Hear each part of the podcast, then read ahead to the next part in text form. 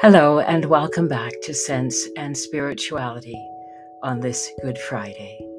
My name is Sheila McGregor, and it is good to have your company today.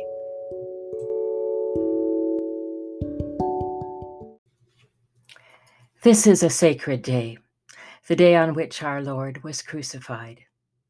After Easter, Good Friday is the holiest of days for Christians. It is also the saddest day in our church year. The scripture that best sums up the mood of Good Friday are the words of Psalm twenty-two, which Jesus quoted while on the cross. "My God, my God, why have you forsaken me?" You'll find it in Matthew chapter twenty-seven, verse forty-six. These are haunting words. They speak of betrayal, forsakenness, and abandonment. Jesus felt abandoned, betrayed, and rejected by most of his friends. Have you ever felt abandoned? Over the past thirty-eight years that I have been in pastoral ministry, I have met with many people who have felt abandoned. Some have been abandoned by their spouse, who walked out on them after years of marriage. Some have been abandoned by a parent who has left the family home.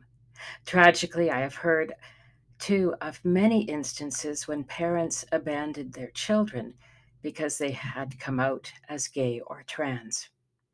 I have known many parents, too, who have felt abandoned by their children, who no longer speak to them. Siblings often abandon each other at the time of a parent's passing because of a contested will. Then there are our friends. One of the hardest forms of abandonment is when a friend decides to end the relationship. There are so many in our world who feel abandoned. There are the many people without homes right here in London.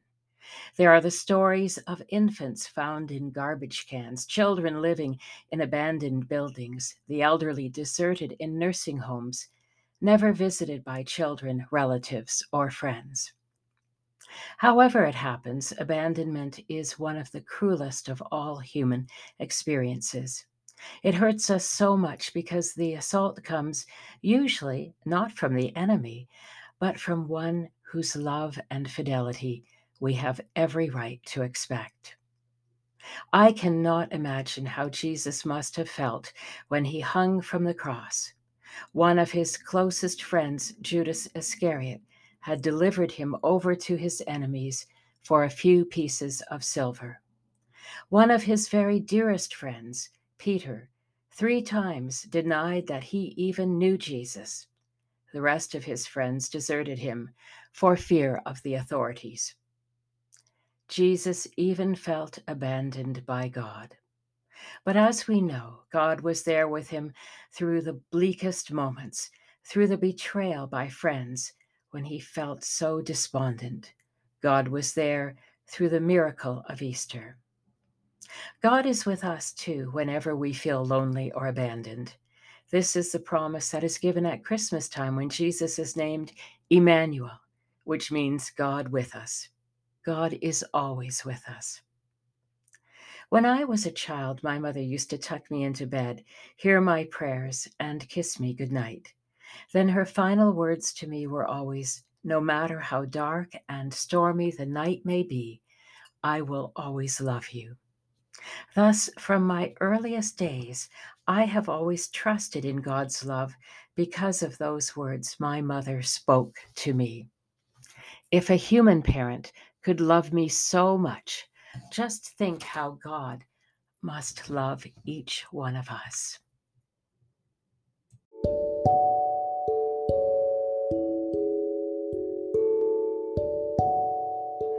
On this Good Friday, I invite you to remember God's love and to pray this prayer.